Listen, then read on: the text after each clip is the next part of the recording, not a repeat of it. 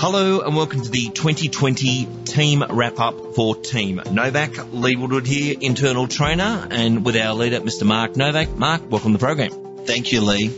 Now, you have no idea where I'm about to go, but I think 2020 has been a massive year of growth, vision, multimedia. But I want to just reflect on the year for a moment. In a lot of the sessions we did this year, we looked at digital introductions, price updates, we did our paper-based listing systems, we did some phenomenal work around words and we've got some webinars and audios and great things shared. But for all our agents on board now listening in property management and sales, it's important that we've got the information, but activating this and bringing it into the actual workplace in your game, not just once, but consistently is really what this is all about. Mark, for you in 2020, what were some of the highlights of the great things the team did that you were really proud of in implementation? I think COVID was probably the thing that I was proudest of on how our team and we all reacted.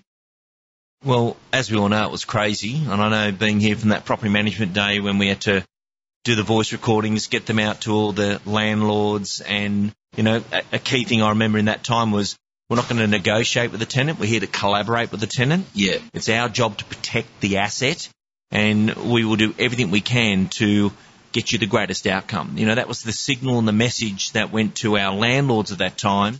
But for all of us listening to this, don't lose that moment that one dialogue was used once. That should be part of your game now. In the sales arena, what was something there that was been a standout for you that you know, went to marketplace, being used well, needs to be repeated in 21? I think that we used our internal conversations that we were having one to one. We projected them externally from one to hundred. And I think we learned to do that really well, um, as a sales team. So, you know, Glenn and Lisa and, you know, different agents, the office, op- uh, you know, all, all had their unique way of getting out to their tribe. But I think they, we've realised that um, we've got a really good tool there that we can get out to the marketplace. Well, the marketplace has been stimulated and activated by massive multimedia. There's no doubt about that. It's a daily thing, sometimes six, seven times a day. But I often wonder, you know, is one of our strengths or things that we need to do in 21 is to get closer to the established client database, make sure they're still living in the property that we sold them to, or where they've moved to if they were a previous vendor of ours, get them on a price update. And as each of us as agents know exactly the number of book of business we have, meaning, you know, someone might think they've got 635 established clients, it's actually 480 as the leakage has been enormous. And it felt to me in a lot of the conversations with the agents, we've had a big focus on chasing strangers into a possible chance, but maybe not superglued ourselves to the established client. Yep. What would you like to see the team do with that? We've been at the forefront of digital absolute champions, and I think it's probably for 2021 it's enough.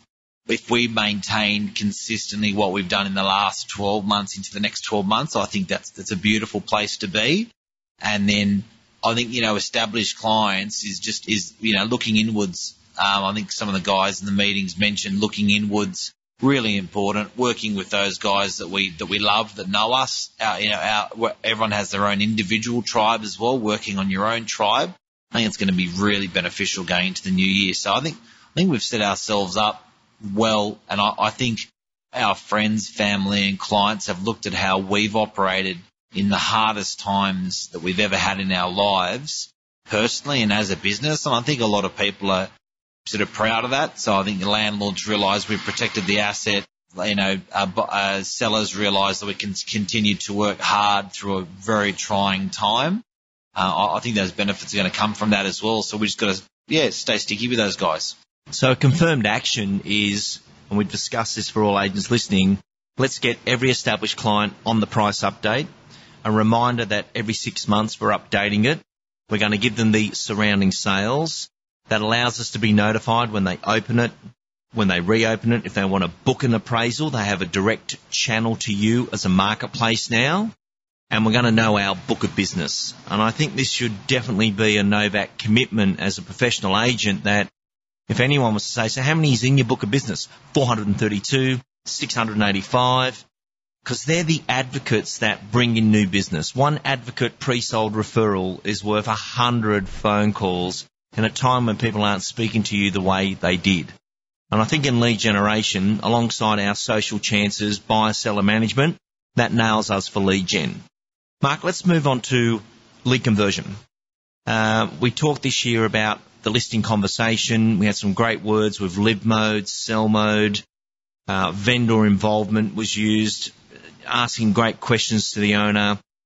We also spoke about listing questions create connections or questions get answers, statements get judged. These are all great things we've learned, but I often fear they evaporate in the session that's ended to we're going into 21. Let's bring this forward. We should be listening to this particular audio as a recharge to everything we've done because we, we've invested the time. We've had the conversations. Every one of you know you need a commitment list. You've texted that through to me. I'm reviewing that.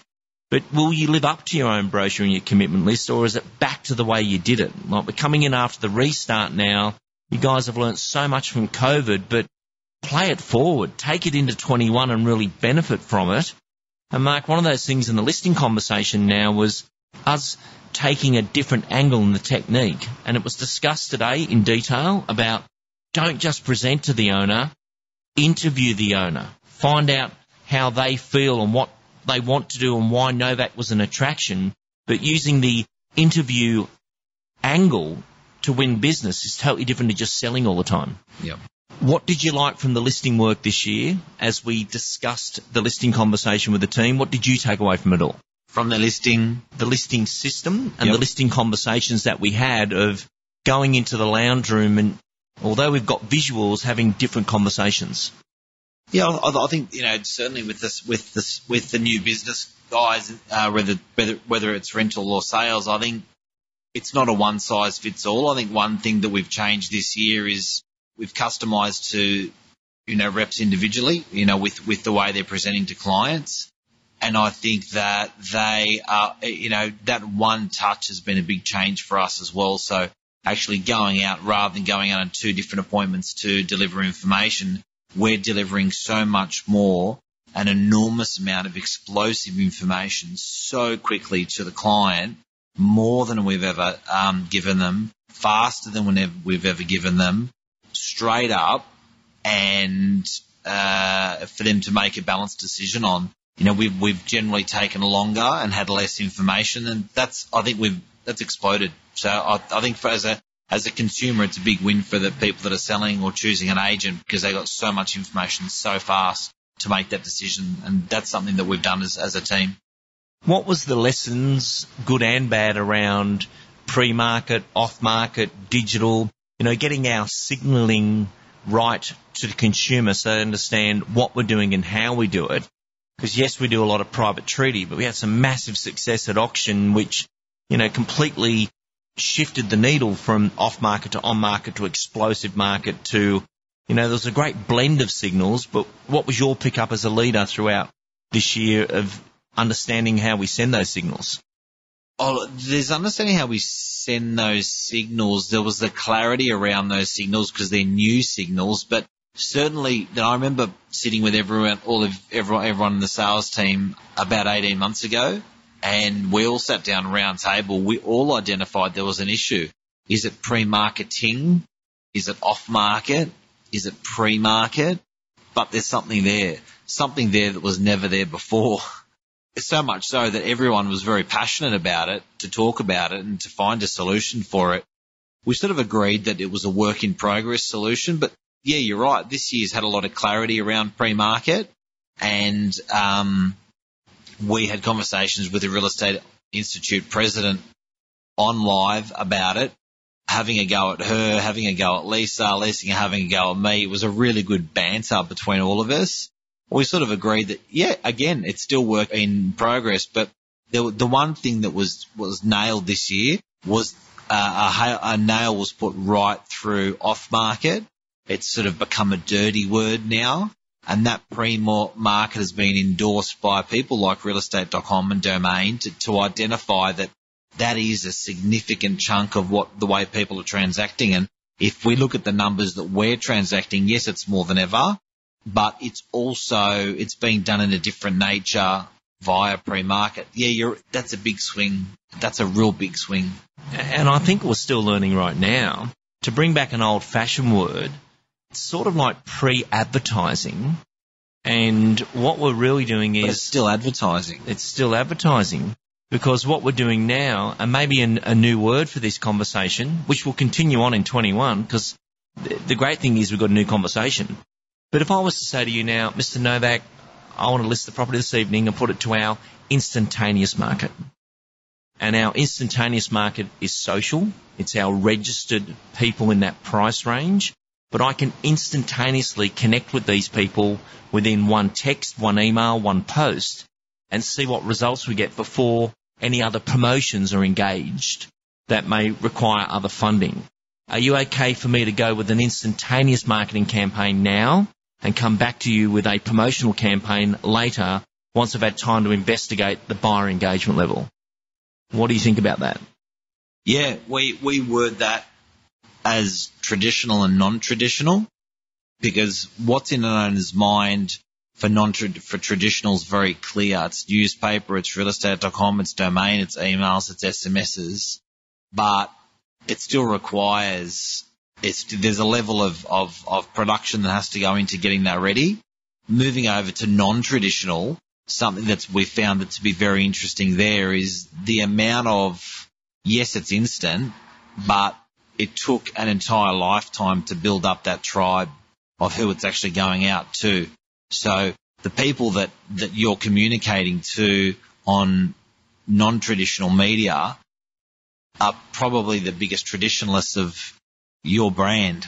So, you know, Angelo Gutzios, who, who is in a band, uh, who has two kids, has a, a, a huge family in a Greek community, he could never really communicate to those guys via the traditional newspaper.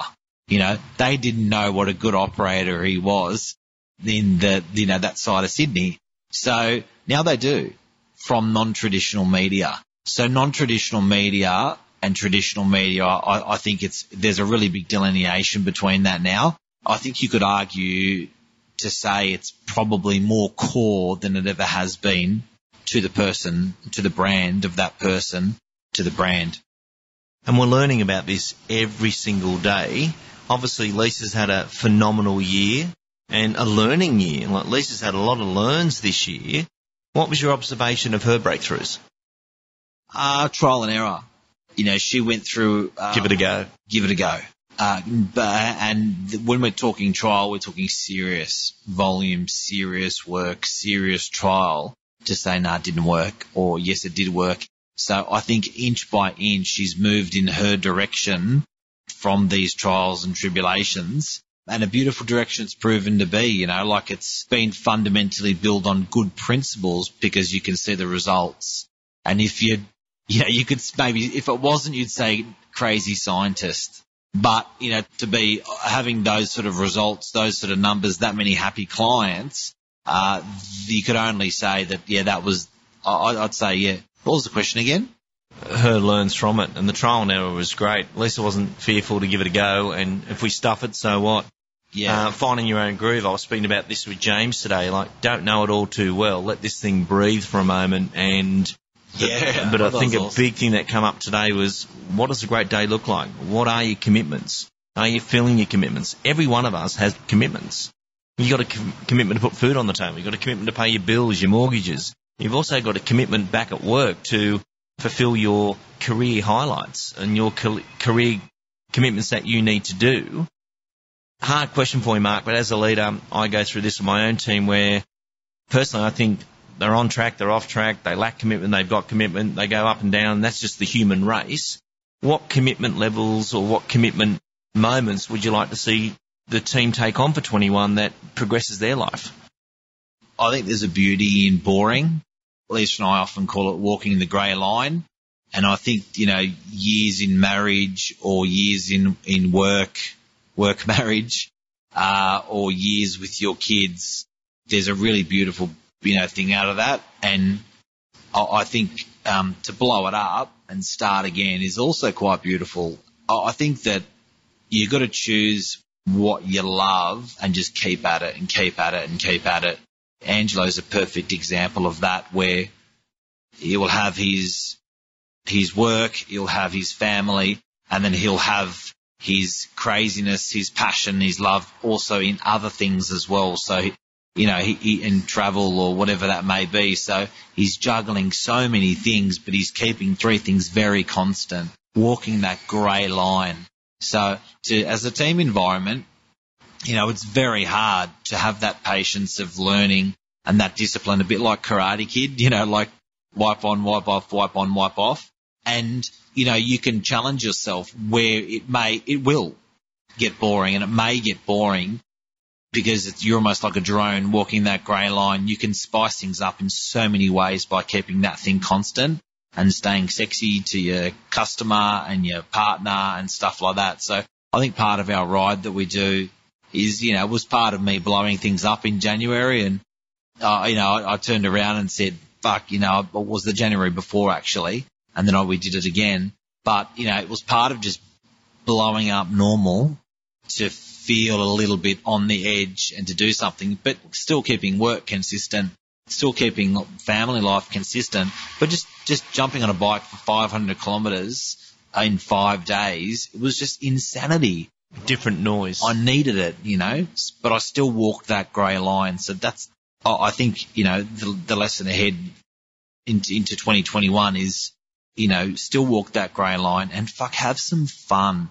Pick your side to have some fun with and don't, don't feel guilty about buying that car or taking that holiday or buying those clothes or whatever you, whatever, however you get your rocks off.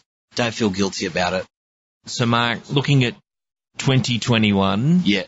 On your focus list, what's things, and a leader's focus list is very different because it's got to improve the lives of others. But what's on your mind? What do you want to bring to the team members as the business owner that will keep us on our journey of where we're going? But what's on your learning menu or your implementations that you feel would be the next game changer for the company? Nothing. Take some of my own advice. This is a good moment for the team. Like, what's he going to do next? Actually, we're just going to stabilise everything we have done because it's been a rapid year of implementation and growth and get the return back on all these implementations. And look, and, and that return, you know, is in many different ways. And I'd like to see everyone get that return individually on themselves. You know what I mean? So I think, you know, this, this year, I think, you know, without realizing it's, it's been a really emotional year. It's been a, a really tumultuous year and, you know, just I just really want to enjoy some stability and some predictiveness in in the in the year ahead because it's just been a crazy year. I, I distinctly remember probably one of my hardest moments in my life and probably one of my most defining moments in my life was March this year. And I had the conversation with you. I had the conversation with the most influential people in my life. And I was at the crossroad of, do I turn around to the people that have stood by me and ask them to share in the pain of what was coming. And, you know, the majority of businesses and, and a lot of friends very close to me clipped their staff wages by 50% or by 30%. JobKeeper wasn't available, wasn't around. And everyone's like, we are going to into, you know, a, a war zone and we need to trim up. And I, and I was meant to go, you know, accountants and solicitors and everyone, I was meant to go to the team and say, look, guys, we're, we're taking a haircut for this much. There's going to be an equalisation payment coming as a result of that. Uh, like after, after nine months, we'll look at it and do an equalisation payment, but you need to dig into your supers to keep going. And we're doing this to make sure we're okay in the, in the, in the time ahead. And and, and, and a lot of businesses did that and the staff retention was almost 100%. So it was purely absorbed by the crew and, you know, maybe, maybe the business as well in time to come. But I turned around and said to another close friend of mine said, look, mate, these guys have been with you a long time. You, you know, your A team, your B team and, you know, these guys have stood by you. You've put your kids through school. You've bought your home, you've bought investments, bought your office and set up your office. And, you know, these guys are stuck by you through their hard times. And, you know, if you've got the capacity or you've got the ability to, to even try to see this through, what's going to happen with COVID, it's very easy now to make this comment, but at that time we, we were looking into complete darkness. And if you've got that ability, then I think you'll win the loyalty of your team more than if you clip their wings. And I had a meeting with the team and I said, guys, look, I'm not going to ask for 30 or 40 or 50% less from you in your wages. Full stop. I'm taking this. I'm not terminating anyone as a result.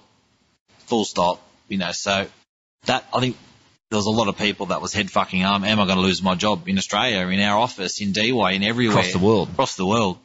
And to know that for, for some, I know some particular people in the business that I have, I've had conversation with subs after that was a really powerful, powerful thing. But I said, what I do want is I do want 30% more out of you or 50% more out of you. And I'm not talking about hours. And honestly, I like, I, I don't know if it was my imagination or if it actually did happen, but I just felt that every single person in the business took it in their stride and forged forward. And I, I think that just multiplied out into the marketplace. So it multiplied from, from the crew out to our direct customers, our landlords, our sellers, out to our, uh, uh, the people following our followers, our tribe, our family. And that was a, for me, it was, um, it was, it was great.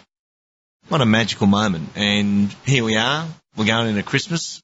We're all going to have some turkey and ham, uh, enjoy an amazing break and come back in 21 and progress this thing. Like some great lessons, some great implementations.